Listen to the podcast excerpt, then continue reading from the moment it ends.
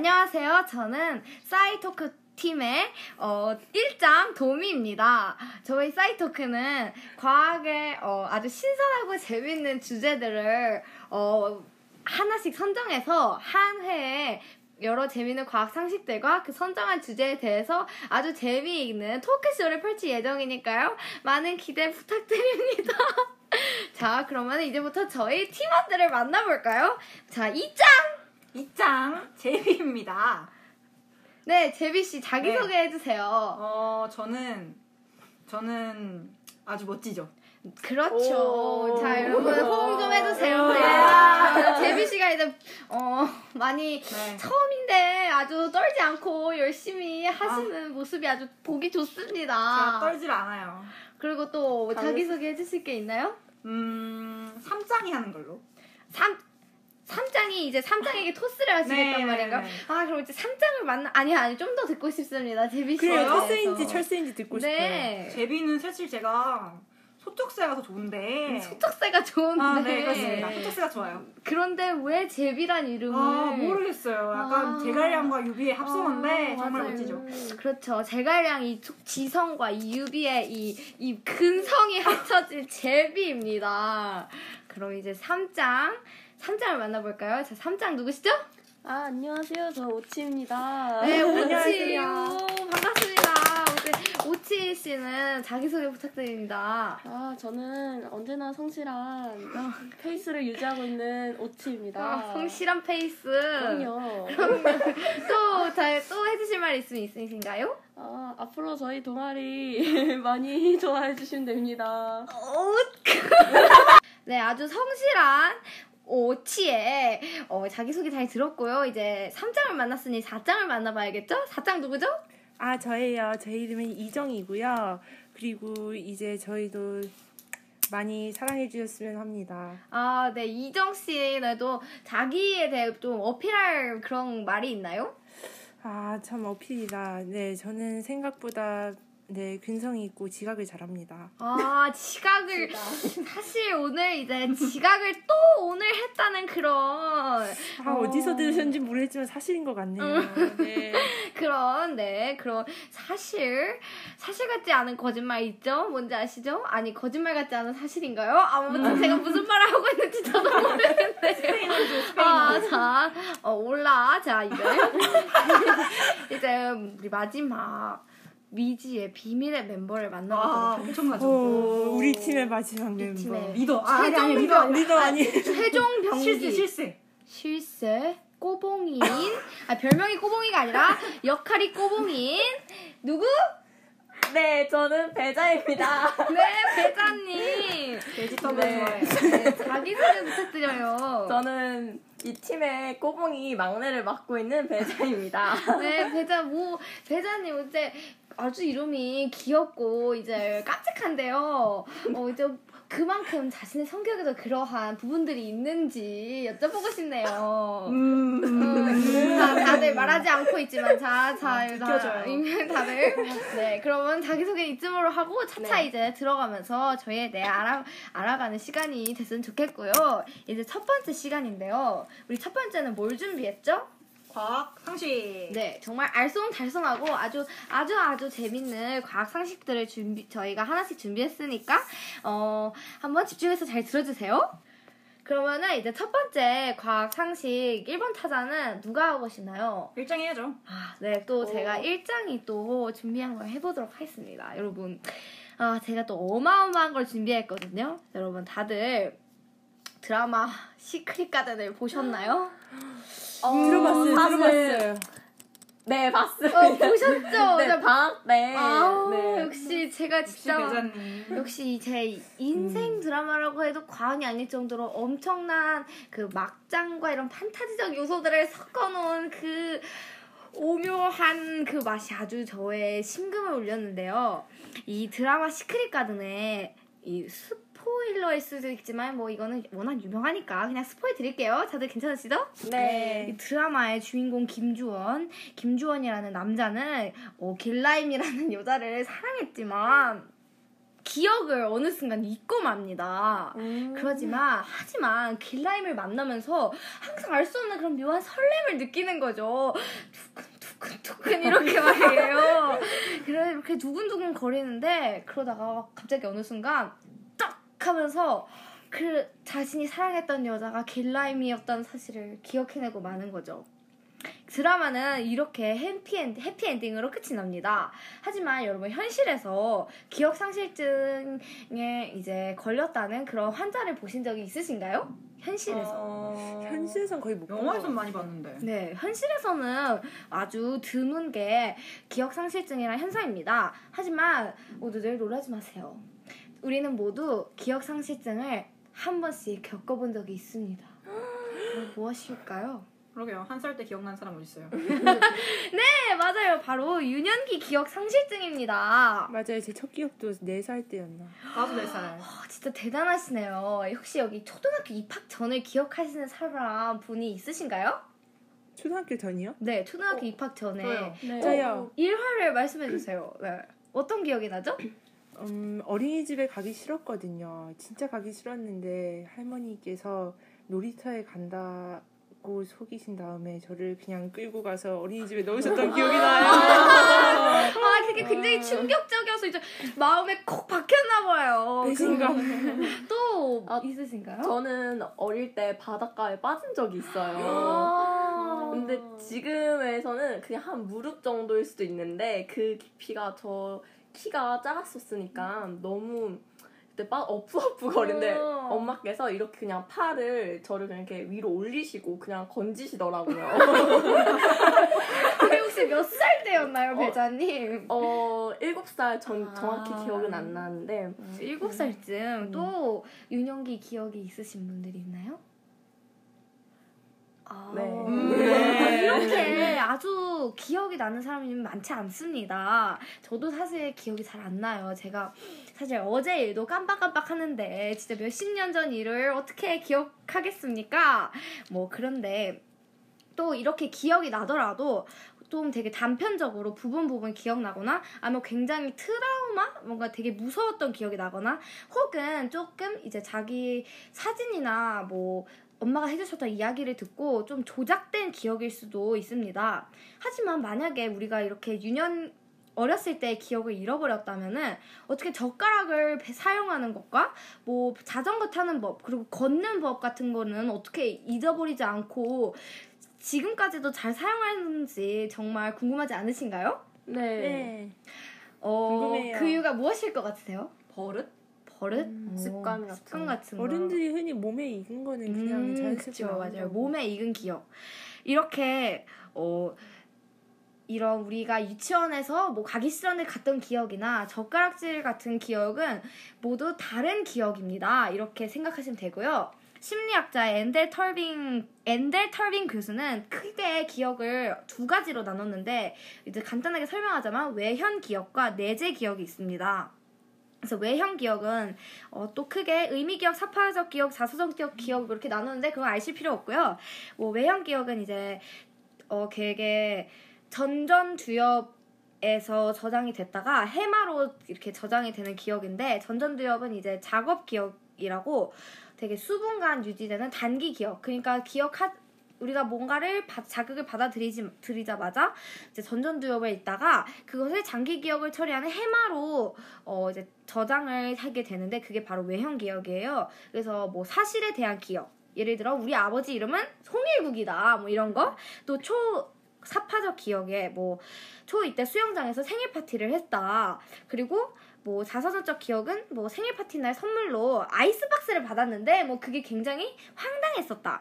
이런 되게 뭔가 이야기 같은 영화 같은 기억들을 말하고요. 내재 기억은 운동을 담당하는 손해나 편도 선조체 등에 저장이 되는데 이것도 세 가지로 절차적 기억, 지각적 기억, 점화 기억으로 나뉘는데요. 절차적 기억은 순서 절차에 대한 기억이라고 자전거 타는 법이나 걷는 법, 젓가락 사용하는 방법 이런 거고 지각적 기억은 레몬을 보면 저절로 뭔가 신듯한 그런 느낌이 드는 뭔가 그런 느낌이 드는 것을 말하고요. 점화 기억은 한 번 본 것을 다시 보는 경우 반응 시간이 되게 빨라지는 것을 말하는데, 예를 들어 되게 여러 사람 무리해서 우리 엄마 아빠를 되게 빨리 찾을 수 있는 것처럼 뭐 그런 기억이 포함된다고 해요.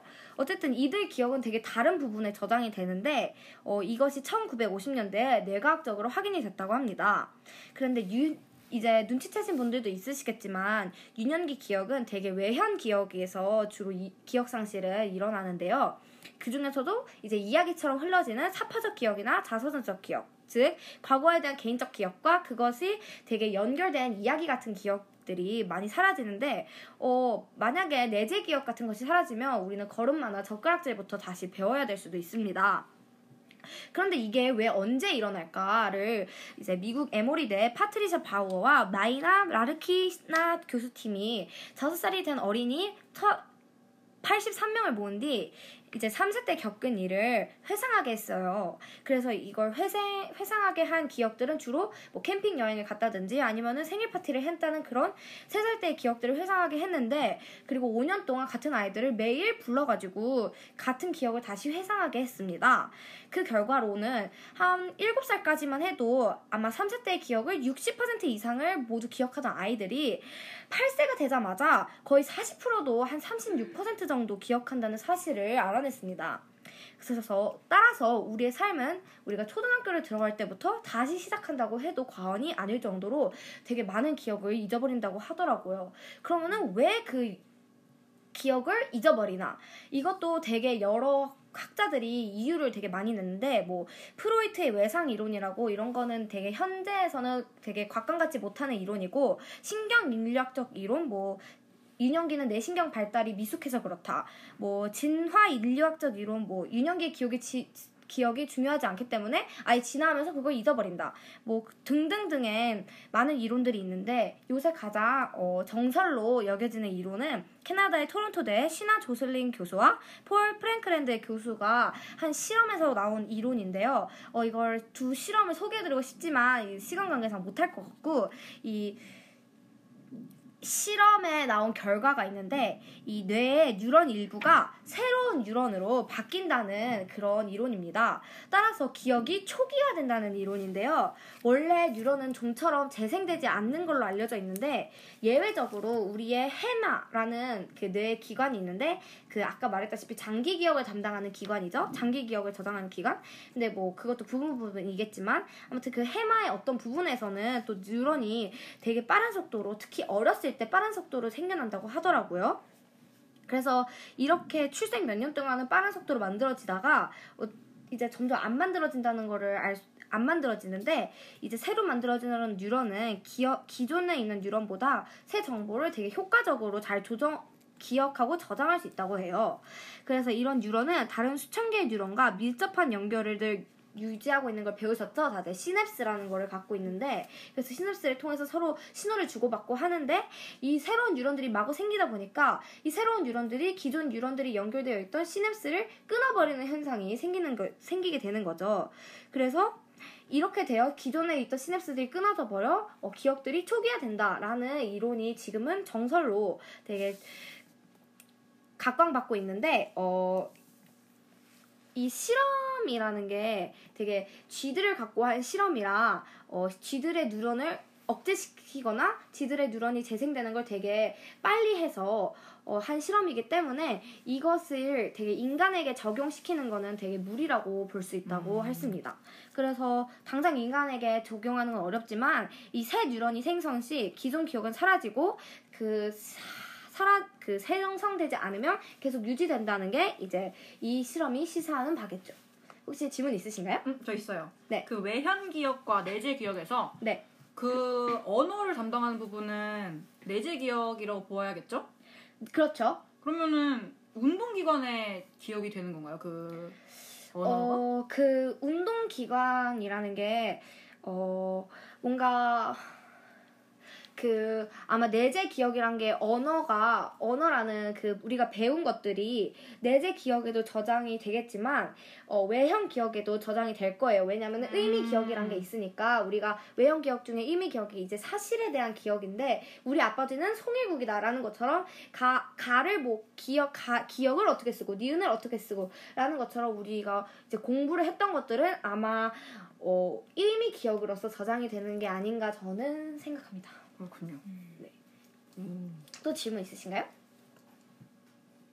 없습니다. 아, 그래요? 그러면은 이제 다음 우리 멤버가 준비한 과학 상식을 들어볼까요?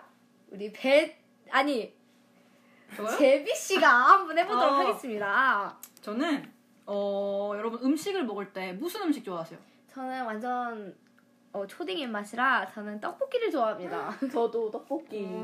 전 돈까스. 돈까스. 매운 음식 좋아하시는 분? 저 매운 거 진짜 좋아해요. 먹고 싶지 않으면 못 먹어요. 매운 거 잘 못 드세요? 그럼 매운 걸 먹을 때 먹고 나서 엄청 맵잖아요. 그럼 그 다음에 뭘 먹죠? 우유 마시죠. 우유나 물. 음료수요. 그렇죠. 근데 물을 차가운 물을 마셔요? 뜨거운 물을 마셔요? 차가운 물이요. 그렇죠. 뜨거운 물 마시면 약간 좀 더 악화되는 그런 경향이 보이기도 하죠. 약간 탄산물 먹는 거랑 비슷해요. 맞아요. 그렇죠.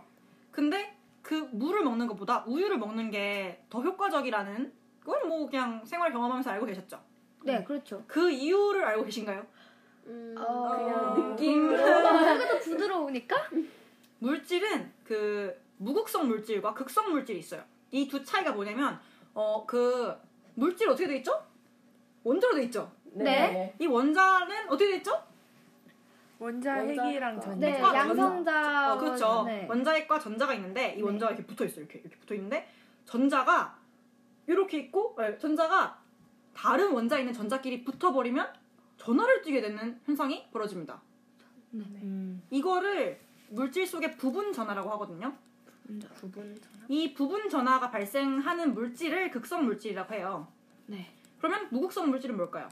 부분 전하가 발생하지 않는 물질. 그렇죠. 그러니까 원자의 배열이 되게 전자가 서로 붙지 않도록 되어 있기 때문에 부분 전하가 발생하지 않는다. 이게 무극성 물질이에요. 근데 이 무극성 물질은 무극성 물질에 잘 녹아요. 왜냐면 성질이 비슷한 거니까. 네. 극성 물질에 녹는다기보다는 무극성 물질이 더 잘 녹겠죠. 네.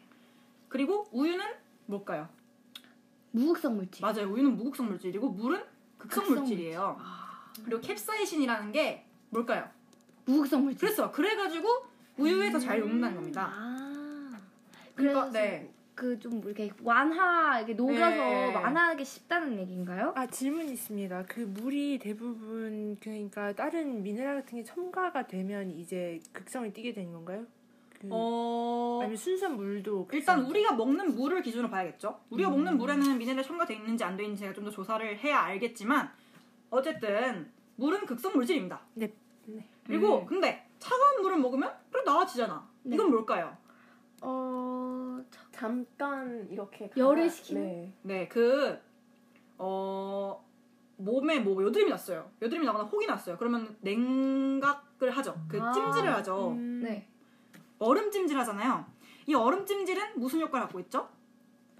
진통 효과를 갖고 있어요. 얼음으로 찜질한다는 그거랑 비슷한 거라고 보시면 돼요. 그 차가운 거를 먹음으로써 혀의 신경을 일시적으로 조금 마비시켜가지고 매운맛을 덜 느끼게 한다. 그러니까 차가운 물을 마셨을 때 매운맛이 잘 안 느껴지는 이유인데 그 차가운 물을 먹는다고 해도 나중에 되면 돌아오잖아요. 매운맛이. 네. 그러니까 아예 캡사이신을 시설할 수 있는 우유를 먹는 게 더 효과적이다. 그럼 이제 우리 제비씨의 즐거운 상식 잘 들었고요. 이제 오치씨가 준비한 거를 들어볼까요? 저는 이제 비행기에 대해서 얘기를 할 건데요. 다들 혹시 해외여행 가신 경험이 있으신가요? 있죠. 네, 있죠. 저는 옛날에 중국을 갔다 왔는데 아주 멋있었어요. 먼 나라를 좀 갔다 오신 분은 계신가요? 네, 잠깐만 여기서 가장 멀리 갔었다. 내가 가장 멀리 갔다. 저는 베트남. 저도 베트남. 나 미국. 저 덴마크. 미국 덴마크? 어디? 나 멕시코, 쿠바. 오. 이기실 수 없죠, 저를. 혹시 비행기 시간이 몇 시간이 걸렸죠? 한 10, 쿠바를 가는데 경유를 해서 갔기 때문에 한 15시간? 네, 합쳐서 그렇게 갔던 것 같아요. 15시간이라는 긴 시간으로 비행기를 타는데 과연 600톤에 이른다고 하는 그 비행기가 어떻게 하늘을 나는지 저는 궁금했거든요. 그래서 그거에 대해서 얘기를 할 겁니다. 대체 어떤 원리로 이렇게 무거운 비행기가 뜰 수 있는지. 바로 비행기는 4가지의 힘이 작용하는데요. 양력과 중력, 추진력, 저항력입니다. 지금부터 하나씩 설명해드리도록 하겠습니다. 첫 번째로 설명해드린 힘은 양력인데요. 양력은 비행기를 떠받치는 일뿐만 아니라 이제 상승하게 하는 힘을 만듭니다. 그래서 여기서 양력이란 액체와 기체 속의 물체가 수직 방향으로 받는 힘인데요. 이 힘은 높은 압력에서 낮은 압력으로 생기는 힘입니다. 나사 홈페이지에 들어가 보면 비행기의 날개는 비행기 날개 위로 공기를 더 빠르게 움직일 수 있게 하도록 디자인이 됐다고 하였고, 공기가 더 빨리 움직이면 공기로부터 오는 압력이 줄어들면서 비행기 날개 밑보다 비행기 위에 그 압력이 더 낮아지면서 양력이 더 많이 생긴다고 합니다. 물론 그 압력 차이로 인해서 생기게 되는 거죠. 그리고 그로 인해서 양력이 생겨나고 아래에서 위로 힘을 더 세게 만들어주는 거라고 합니다. 자동차를 타고 가면서 창밖으로 손을 내밀어 보신 적이 아마 다들 한 번씩 있으실 거예요. 엄마한테는 타고 어릴 때부터 그때 막 뒤로 가거나 막 각도에 따라서 움직이는 걸 느끼실 수 있었을 거예요. 그게 바로 양력에 관련된 하나의 예라고 보실 수 있을 겁니다. 그리고 두 번째로 설명할 힘은 추진력인데요. 다들 알다시피 앞으로 나아가는 힘이 추진력이라는 건 다들 알고 계실 거예요. 네. 추진력은 바로 비행기의 엔진에 의해서 앞으로 가는 힘인데요. 엔진. 그럼 이건 되게 인공적인 힘이네요. 그렇죠. 그래서 추진력과 양력이 되게 친밀한 관계에 있는 게, 추진력으로서 앞으로 빠른 속도를 날면서 그로 인해서 빠른 속도로 날 만큼 또 양력이 가장 세게 이렇게 되게 상호작용하면서 아마 비례 관계인 거죠. 그럼 너 좋고 나 좋고 이런 거죠. 그리고 세 번째는 중력인데, 지구에 들고 있던 물체를 놓으면 공은 지구 중심 방향을 향해 아래로 떨어지는 거 다시 아시고 계실 겁니다. 네. 그래서 그게 물체와 지구 사이에 중력이 작용하기 때문인데, 이로 인해서 서로 당겨서 비행기의 하강을 도와준다고 합니다. 그럼 만약에 중력은 비행기가 뜰 땐 좀 쓸모없는 힘이겠네요. 그렇죠. 그리고 아까 전에 손바닥을 내밀어서 각도를 조정한다고 했잖아요. 이게 어느 각도를 넘어서면 뒤로 가는 걸 느끼실 수 있을 거예요. 맞아요. 그렇죠. 이 각도를 얘기하는 게 어느 각도를 넘어서면 이제 뒤로 가는데요. 네. 이 힘을 바로 저항력이라고 하는 겁니다. 또 추진력은 이 저항력을 이겨내면서 비행을 하게 되는 것이죠. 그러면 중력과 저항력은 좀 방해하는 힘이고, 양력과 추진력은 비행기를 잘 뛸 수 있게 도와주는 힘. 그쵸. 이제 질문 있으신가요? 그러면 그 600톤이 넘는 그 무거운 비행기를 뜰 수 있을 만큼 양력과 추진력이 엄청나게 세야 된다는 거죠. 그쵸. 그럼 만약에 그것보다 덜 세면 못 뜨겠죠? 내려가게 되는 거죠. 비행기 설계에도 많이 기술이 필요한. 어렵다. 진짜 어렵네요. 자, 이제 누구의 이야기를 들어볼까요? 제가 이정님. 이정씨의 그럼 재밌는 과학상식 들어보겠습니다. 네, 저는 사실 요즘에 너무 할 일이 많고요. 이제 한 달만 있으면 또 시험이잖아요. 맞아요. 진짜 제가 요새 얼마나 진짜 하루가 무슨 3분 같아요. 눈 깜빡하면은 그 있잖아요. 최초의 3분 아니에요. 그냥 무시해주세요. 그래도 그냥 할 일도 없어서 과학 동화를 한번 보고 있었는데요. 작년 11월 중에서 재밌는 기사가 있더라고요. 그래서 그쪽을 관련해서 조사해봤어요. 현재 그 한 몇 년 전부터 스누피 커피 정도 이런 박성 드링크. 스누땡이죠?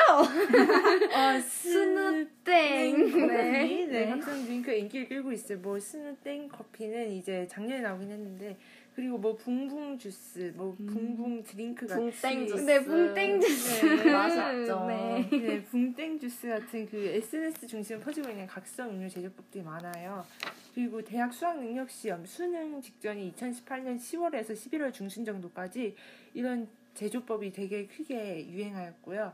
그리고 그래서 이제 한번 이 각성 음료들이랑 다른 카페인이 함유된 음료들이랑 얼마나 이 카페인 함량의 차이가 나는지 한번 알아보도록 하겠습니다.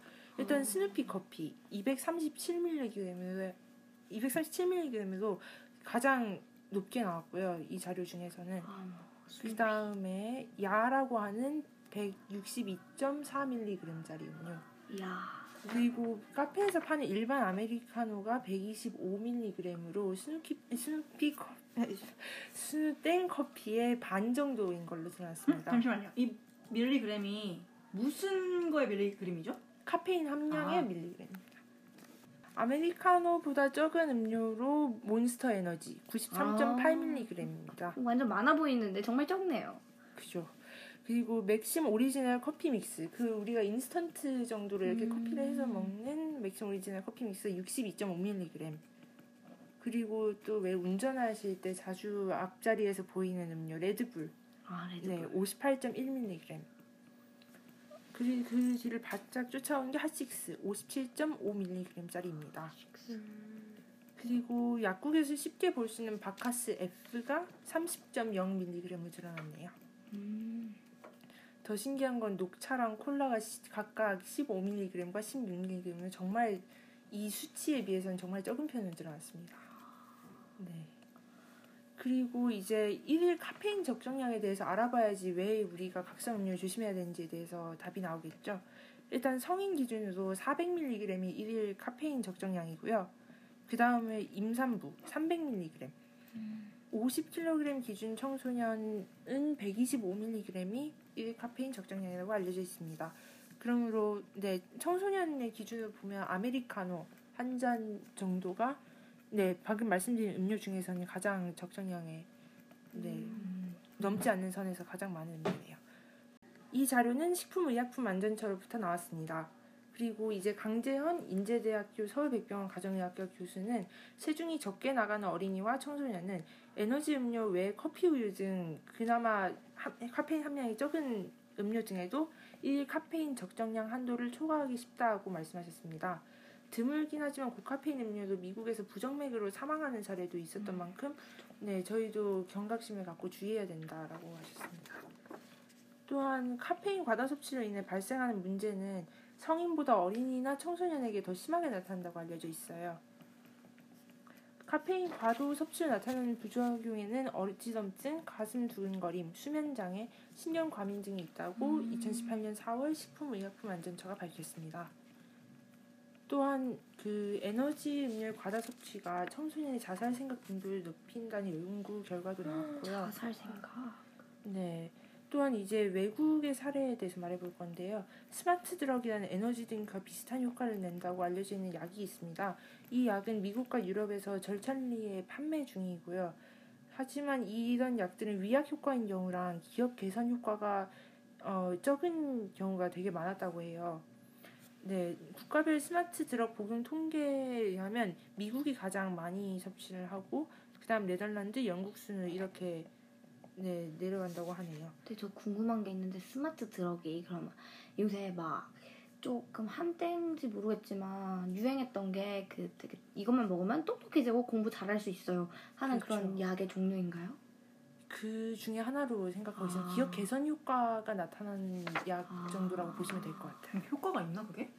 있어요? 그러니까요. 그 이게 아마도 그 광고했던 것보다 효과가 적거나 아니면 아예 플라시보 효과, 그러니까 위약 효과라고 하는 효과인 경우가 많다고. 네. 그런데도 사람들은 많이 섭취를 했다. 그렇죠. 또한 이것과 비슷하게 국내 에너지 음료의 제품 매출은 매년 증가하는 추세에 있습니다. 네, 이렇게 많이들 음료를 사 마시고 하는데 이 음료를 마시는 건 좋지만 1일 카페인 적정량, 그러니까 임산부 300mg, 청소년 125mg, 성인 400mg을 항상 염두에 두고 마시는 게 가장 건강을 챙길 수 있는 방법이라고 생각합니다. 감사합니다. 잠시만요. 그러면은 각성제를 조심해야 하는 이유가 카페인 때문이라는 거죠?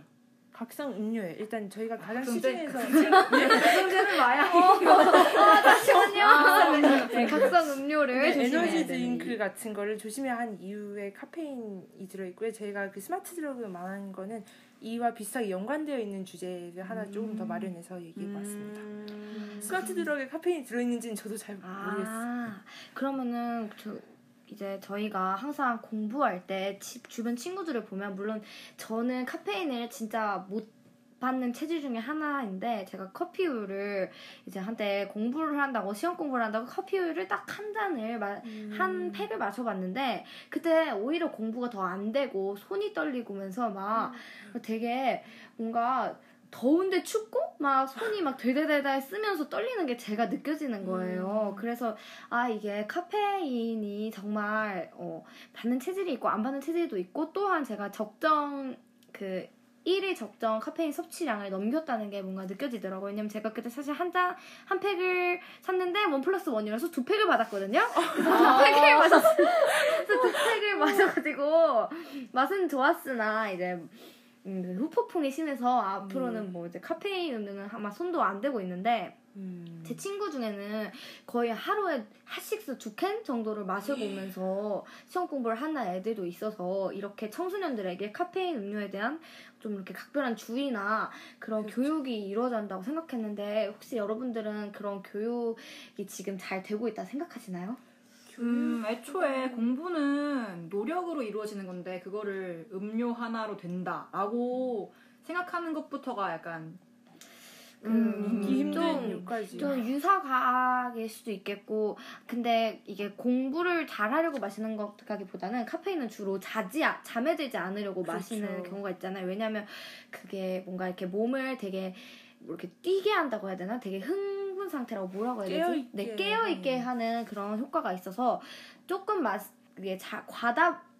과유불급이라고 이제 많이 하면은 되게, 적게 먹으면 뭔가 약이 되지만 많이 하면은 이제 욕심부리면 되게 그게 또 독약이 될 수 있는 그런 음료라고 생각합니다. 특히 시중에 가장 많이 판매되는 게 그 에너지 드링크 종류라고 다들 알고 있으니까.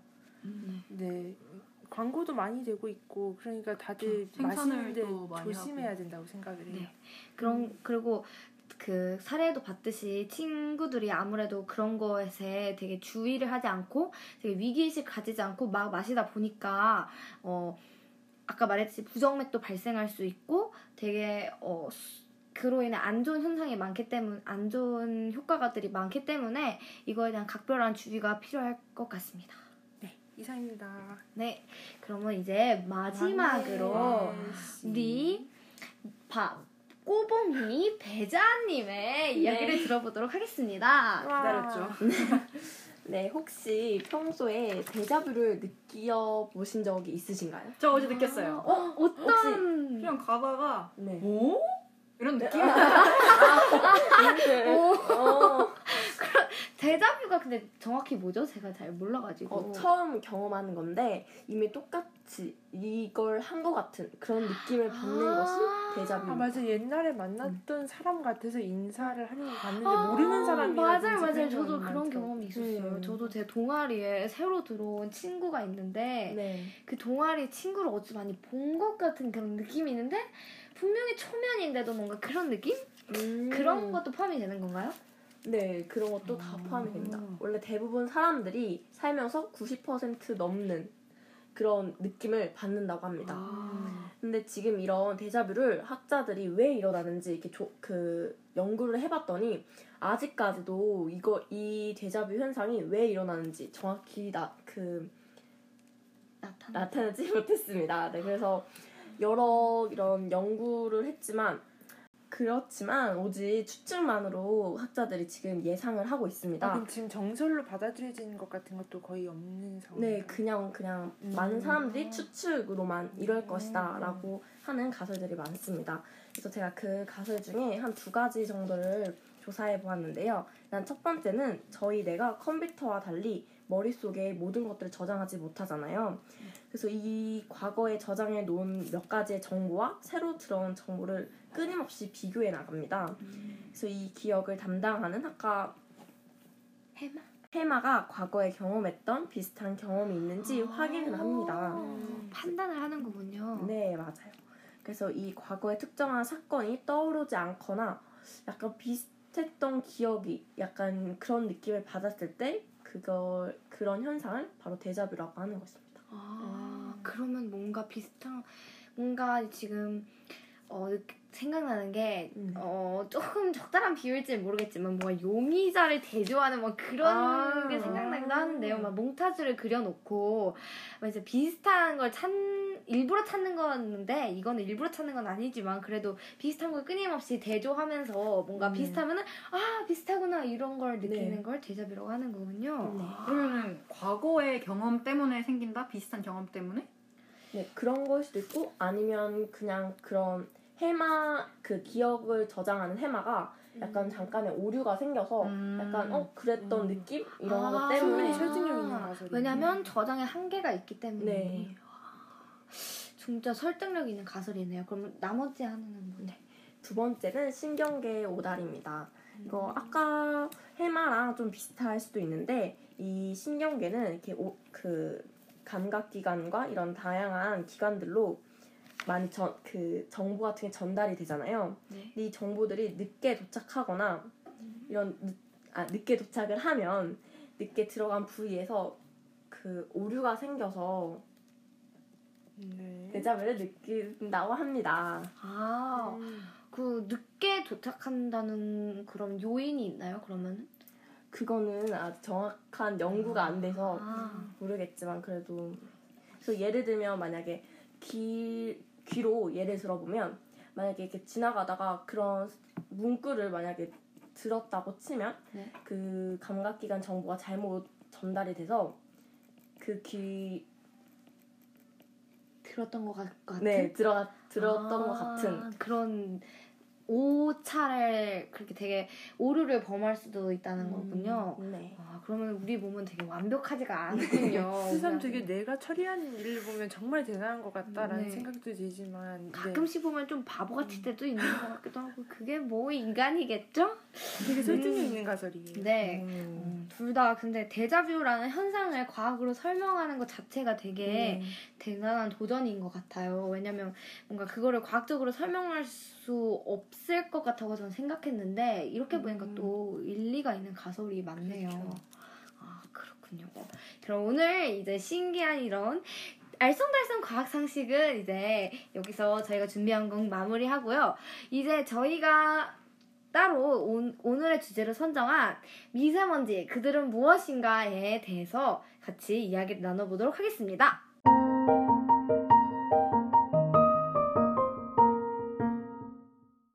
자, 그러면 요새 한창 또 엄청 핫한 게 미세먼지잖아요.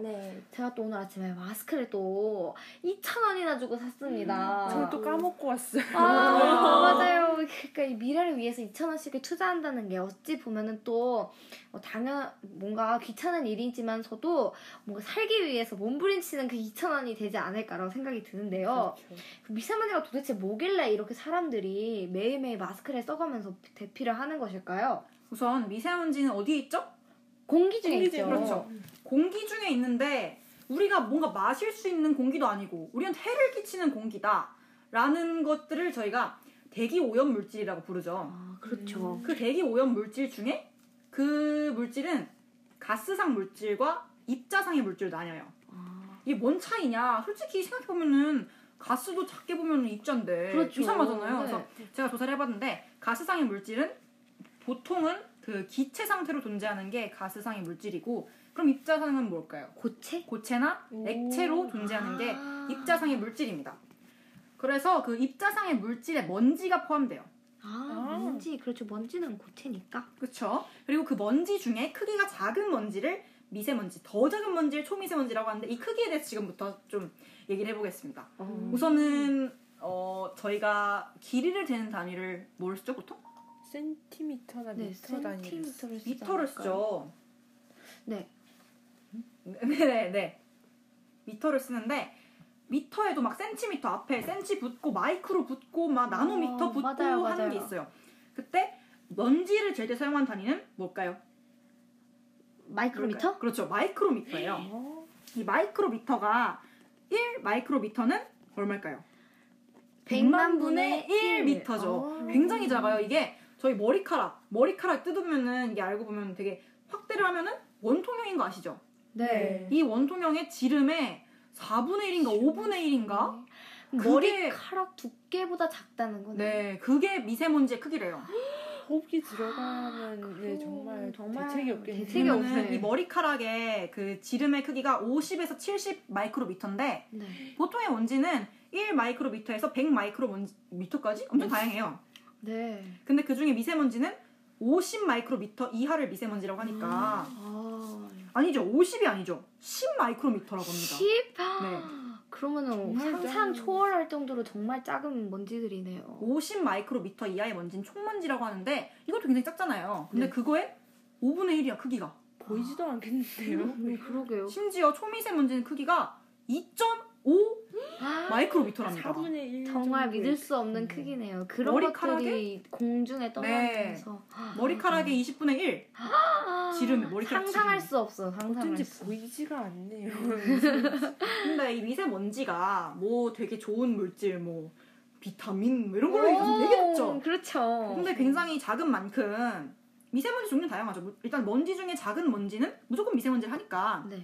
근데 이 미세먼지가 좋은 건지 나쁜 건지도 모르고 작은 만큼 체내에 엄청 많이 들어오잖아요. 네. 그렇죠. 그러니까 그만큼 나쁜 병에 걸릴 확률도 높아지고 나쁜 먼지가 들어올 수도 있고 그러니까 저희는 미세먼지를 조심해야 합니다. 네. 그래서 미세먼지는 아까 말했듯이 먼지 중에 크기가 10 마이크로미터 이하의 것을 말하는데 네. 이것이 뭐 꽃가루가 될 수도 있고요.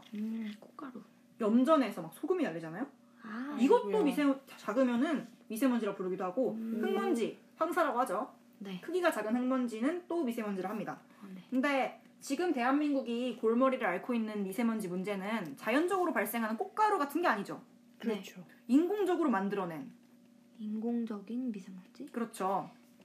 일단은 미세먼지도 어떤 입자잖아요. 입자. 네. 입자라는 거는 뭐 화학적 물질이 될 수도 있고 그냥 뭐 어떤 물질이겠죠. 네. 이 물질이 어떤 식으로 생성이 되냐에 따라서 자연적 발생, 인위적 발생 나뉘어요. 네. 근데 자연적 발생 아까 말했듯이 꽃가루 이런 거고 인위적 발생은 저희가 인간들이 막 기계나 공장에서 생성되는 걸 인위적 발생이랍니다.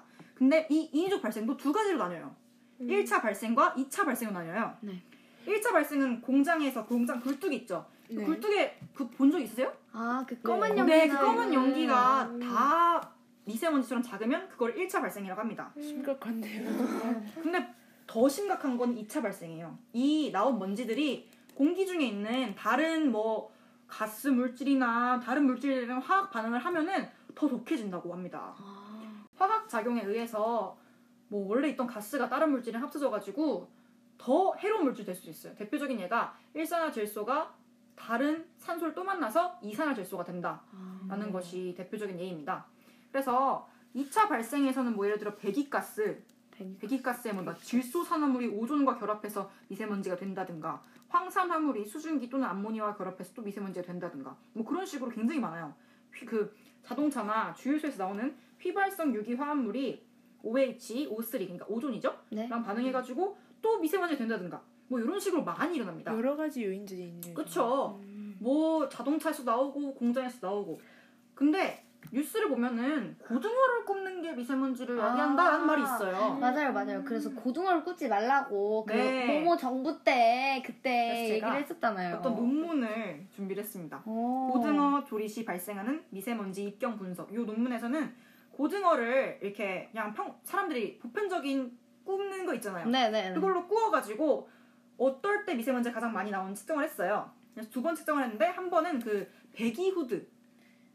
아, 그 나오는 네, 부분? 그 환기시키는 부분. 를 네. 닫아두고 측정을 하고 또 한 번은 열어두고 측정을 했어요. 네. 측정을 한 결과 우선은 가스레인지 불을 켜요.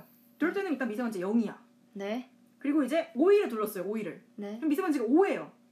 그리고 이제 고등어를 넣었어요. 뭐 6이 이런 식으로 했는데 미세먼지를 환기하기 위해 배기 후드를 열어놨을 때는 환기를 시켰더니 60이 났다. 최종적으로 미세먼지 양이 60이다. 네. 근데 혹시 그 단위가 뭔가요? 단위가 그 MIN이라고 정확한 건 잘 모르는데 잘 조사해보겠습니다. 네. 아무튼 그리고 후드를 닫아놨을 때는 환기를 시켰는데도 불구하고 150이나 나왔어요. 그러니까 이게 몇 배죠? 60, 150이면 거의 한 2배 이상이네요. 그렇죠. 그 정도로 배기 후드가 중요하다고 하는 것 같은데 이 논문에서는 우선 그래서 고등어 조리 시 미세먼지가 발생한다라는 말은 사실입니다. 우선 고등어를 조리하면은 거기서 굉장히 많은 화학 반응, 연소할 때 그렇죠, 일어나죠. 그렇죠. 반응이 엄청나게 많이 일어나면서 엄청나게 뭐 많은 입자들이 생성돼요. 근데 이 입자들 크기는 단위가 나노미터입니다. 나노미터보다 작은 건가요? 그렇죠. 나노미터가 1나노미터는 1000분의 1 마이크로미터예요. 심각한데요. 굉장히 작죠. 엄청 작네요. 그러니까 작네요. 이거는 미세먼지라고 부를 수 없죠, 애초에. 그렇죠.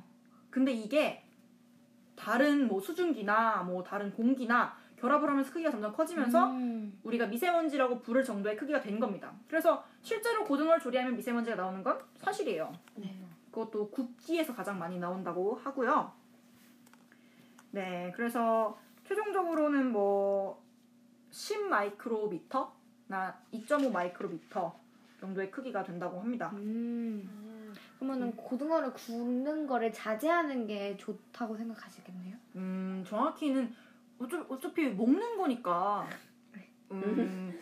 진짜 먹고 싶다면 배기 후드를 열고 꼭 열고 합시다. 열고 조리를 하자. 네. 아. 그리고 고등어를 굽는 거에서만 나온 게 아니라 고기나 웬만한 굽기에서는 다 나온다고 보시면 돼요. 웬만한 뭐 연소 활동을 필요로 한다면 다 나오죠. 네, 그래서 주부들이 폐암에 많이 걸리는 이유도 그 조리 이유가 때문에 그렇다고 합니다. 그러면은 요새 가장 문제가 되고 있는 건 이제 인공적으로 발생한 그렇죠, 미세먼지 때문에 우리가 건강을 되게 유의하고 있는 것이군요. 네. 그러면 이제 이 미세먼지라는 것들이 되게 현재 생겨난 것 같잖아요. 뭔가 여러분들은 미세먼지에 뭔가 주의해야겠다라고 생각한 게 한 언제쯤이신 것 같아요? 몇 년 전쯤이신 것 같아요? 3년 전 봄 정도 됐네. 그때쯤부터 이제 황사라고 생각했는데 원래부터 황사는 약간 문제가 많았는데 네, 맞아요. 봄철 황사라고 있었죠. 그렇죠. 이게 제가 그 미세미세 앱이라고 우리 미세먼지를 항상 알려주는 그 친절한 앱이 출시한 게 한 2016년도 정도라고 하니까 되게 미세먼지에 대한 관심이 최근에 되게 급증했다는 것을 알 수 있습니다. 그리고 저도 한 2016년? 5년쯤부터 알았던 것 같고요. 그래서 근데 이때 드는 생각이 과거에는 그럼 미세먼지가 존재하지 않았을까라는 생각이죠. 왜냐면 최근에 저야 됐을 텐데 만약에 과거에 있었다면 과거에도 뭔가 주목을 받았겠죠. 그래서 제가 조사를 해본 결과 미세먼지는 이제 과거에도 더 심했다라는 것이 팩트입니다. 심했다고요? 네, 8, 90년도에는 지금 현재 대기 상태보다 훨씬 심했다고 해요. 이게 근데 왜 과거에 심한 것이 이렇게 과거에 더 근데 사람들은 지금 물어보면은 지금 길거리 사람들에게 조사를 한 결과 사람들이 우리나라는 저는 좋았는데 지금 더 나빠졌다라고 인식하는 그런 사람들이 한 87.7%라고 해요. 우리 국민들 중에서. 그래서 10년 전과 비교해서도 되게 나빠졌다는 의견이 80.4%라고 하는데 이렇게 생각했던 계기가 그 이유는 과거에는 미세먼지를 측정하지 않았기 때문이에요. 되게 간단하죠, 이유가. 정부는 1984년부터 대기오염물질 가운데 먼지를 측정하기 시작했는데 아까 말했던 총먼지를 측정하기 시작했는데 처음에는 총먼지만 측정하다가 1995년부터야 미세먼지를 측정하기 시작했어요. 이제 초미세먼지에 대한 관심이 높아진 2015년부터 초미세먼지를 측정하기 시작했고요. 그런데 그러면은 측정하기 이전에 1980년대에 이제 하늘을 생각해 보면은 그때 신문에 되게 희뿌연 하늘이 그런 사진이 실렸다고 해요. 특히 그때 80년대는 서울 88올림픽이 있었잖아요. 그 88올림픽에 맞춰서 관심이 급증했다고 하는데, 하늘에 대한 당시 언론은 서울의 대기오염이 되게 심해졌으며 선수들의 건강에 해가 되지 않도록 환경청이 강력 대책을 마련하라고 요구하라는 그런 현재와도 같은 기사의 양상을 보인다고 해요. 그래서 88년에 환경청은 비산먼지, 즉 공사장 등에서 나오는 먼지를 저감 대책을 하는 그런 대책을 통해서 올림픽 기간 중 먼지를 많이 배출하는 공장들 1000여 개에서 특별 지도를 하고, 그 다음에 생활 먼지를 줄이기 위해 목욕탕까지 영업 정지를 했다고 하는데, 제가 목욕탕과 이 먼지의 그 상관관계를 생각을 해봤는데, 그 목욕탕에서 수증기가 많이 나오잖아요. 그쵸. 근데 우리가 구름 생성 과정에서 봤듯이 이걸 뭐라고 하나요? 그 큰 입자가 있으면 그 주변에 조그마한 입자들이 거기 달라붙어서 더 큰 입자를 형성하듯이 그걸 뭐라고 했었는데 제가 기억이 잘 안 나네요. 아무튼 그것듯이 수증기를 막으려고 영업 중지를 시킨 것 같다는 추측을 하고요. 그리고 심지어 이 대기오염 문제가 처음 제기된 건 1960년대라고 합니다.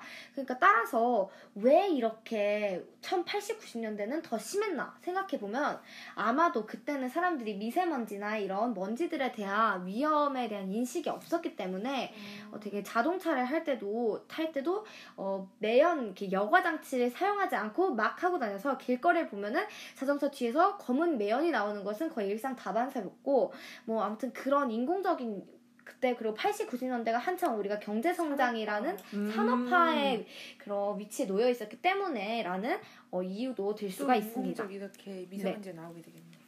그래서 좀 자세한 기록을 보자면, 1984년에 연평균 총면지는 210 마이크로그램 퍼 세제곱미터였고, 하면서 점점 늘어나다가 언제부터 좀 감소한 거냐면, 한 89년? 88년? 그쯤 이제 서울 올림픽에 그런 정부의 대책, 강력한 환경청의 대책 때문에 점점 감소한 것으로 보이고 있습니다. 그래서 지금 80년대와 90년대에 비교해서 지금 2010년대에 면지를 하면, 측정해보면은 아마 한 4, 5년도에 비해서 지금 19년도는 많이 상승하긴 했지만 80, 90년대에 비해서는 아주 많이 감소한 것으로 알려지고 있습니다. 그래서 꾸준히 낮아지는 수치를 보이고 있는데, 근데 여기서 우리가 주의할 것은, 우리가 비교해야 하는 것은 80, 90년대 서울의 하늘이 아니라 현재 선진국들의, 우리가 이제 바라보고 있는 선진국들의 하늘을 비교 대상으로 삼아야 된다고 생각하는데요. 왜냐하면은 이제 현재 선진국들의 하늘에 보면은 거의 일본이나 미국 같은 경우는 우리나라보다 거의 일본은 거의 2배, 그리고 미국은 한 1.7배 정도 하늘이 우리나라보다 더 맑다고 합니다. 그래서 우리가 지금 90년대보다 더 하늘이 나아졌다고 안심해서는 안 된다는 것을 얘기해드리고 싶고요.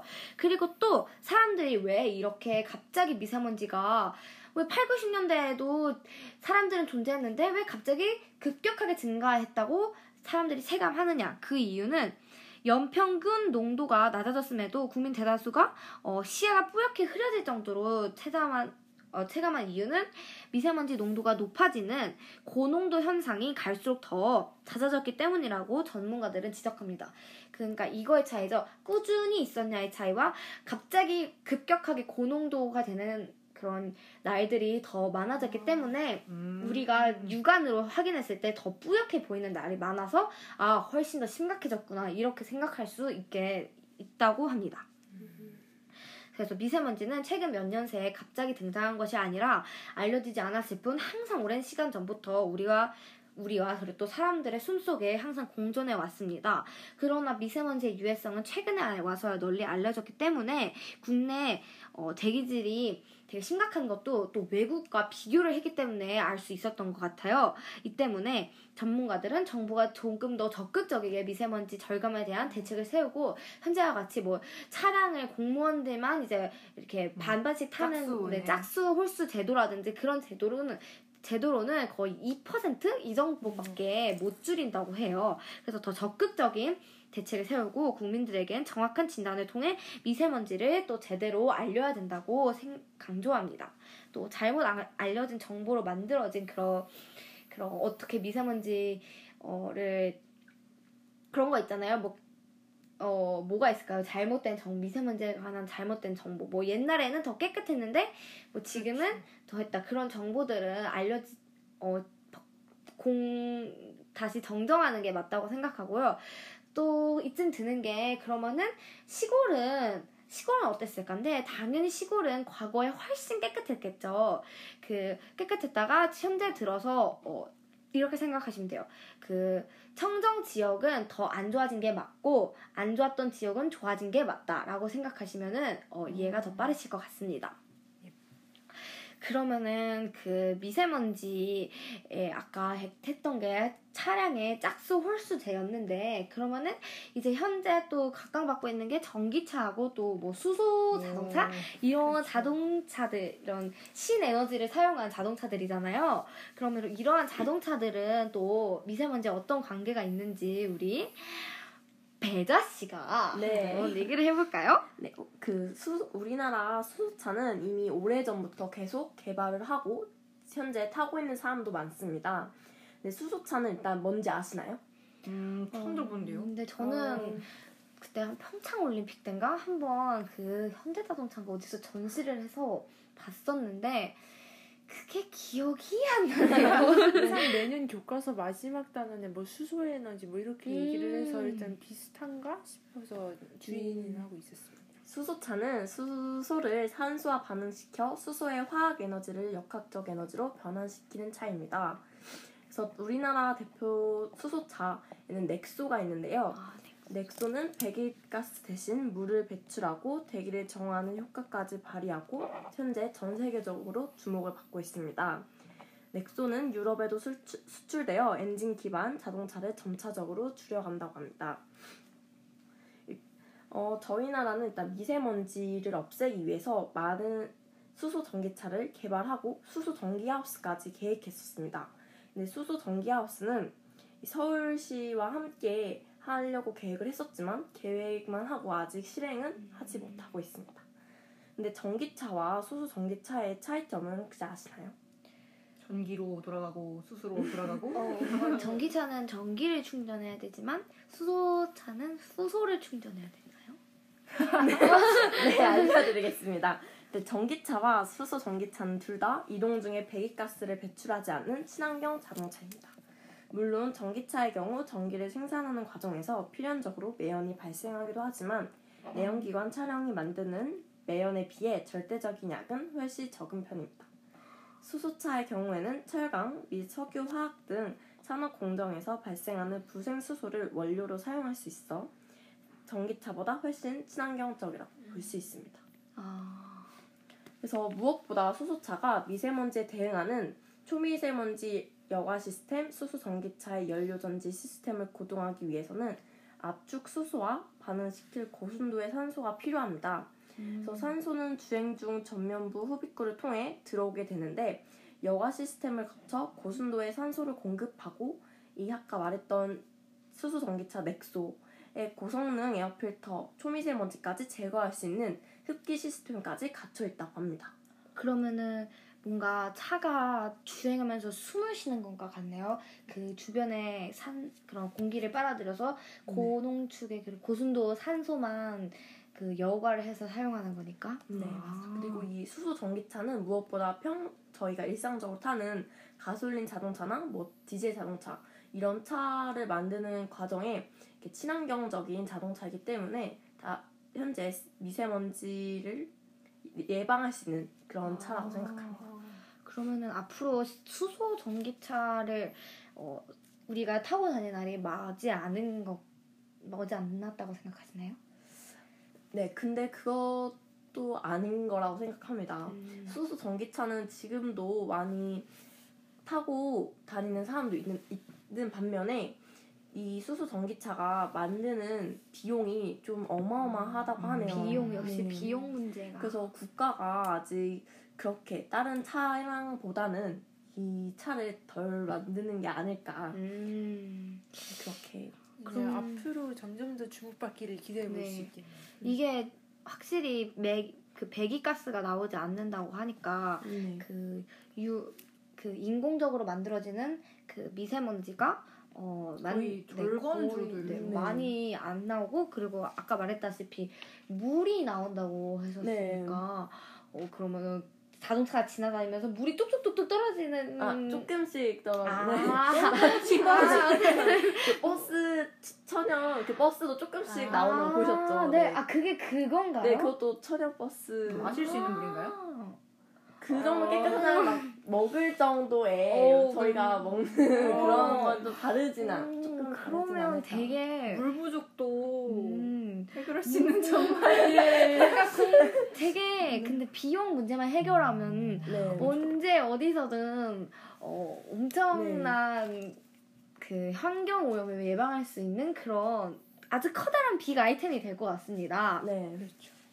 그러면은 이러한 근데 우리나라뿐만이 아니라 외국에서도 미세먼지, 특히 중국발 미세먼지라고 많이 하잖아요. 그래서 막 중국발이니 아니면은 뭐니 해서 미세먼지에 대한 책임도 되게 많이 있고, 또 다른 나라에는 또 미세먼지에 관한 사례들이 있는지 궁금해지기도 하는데요.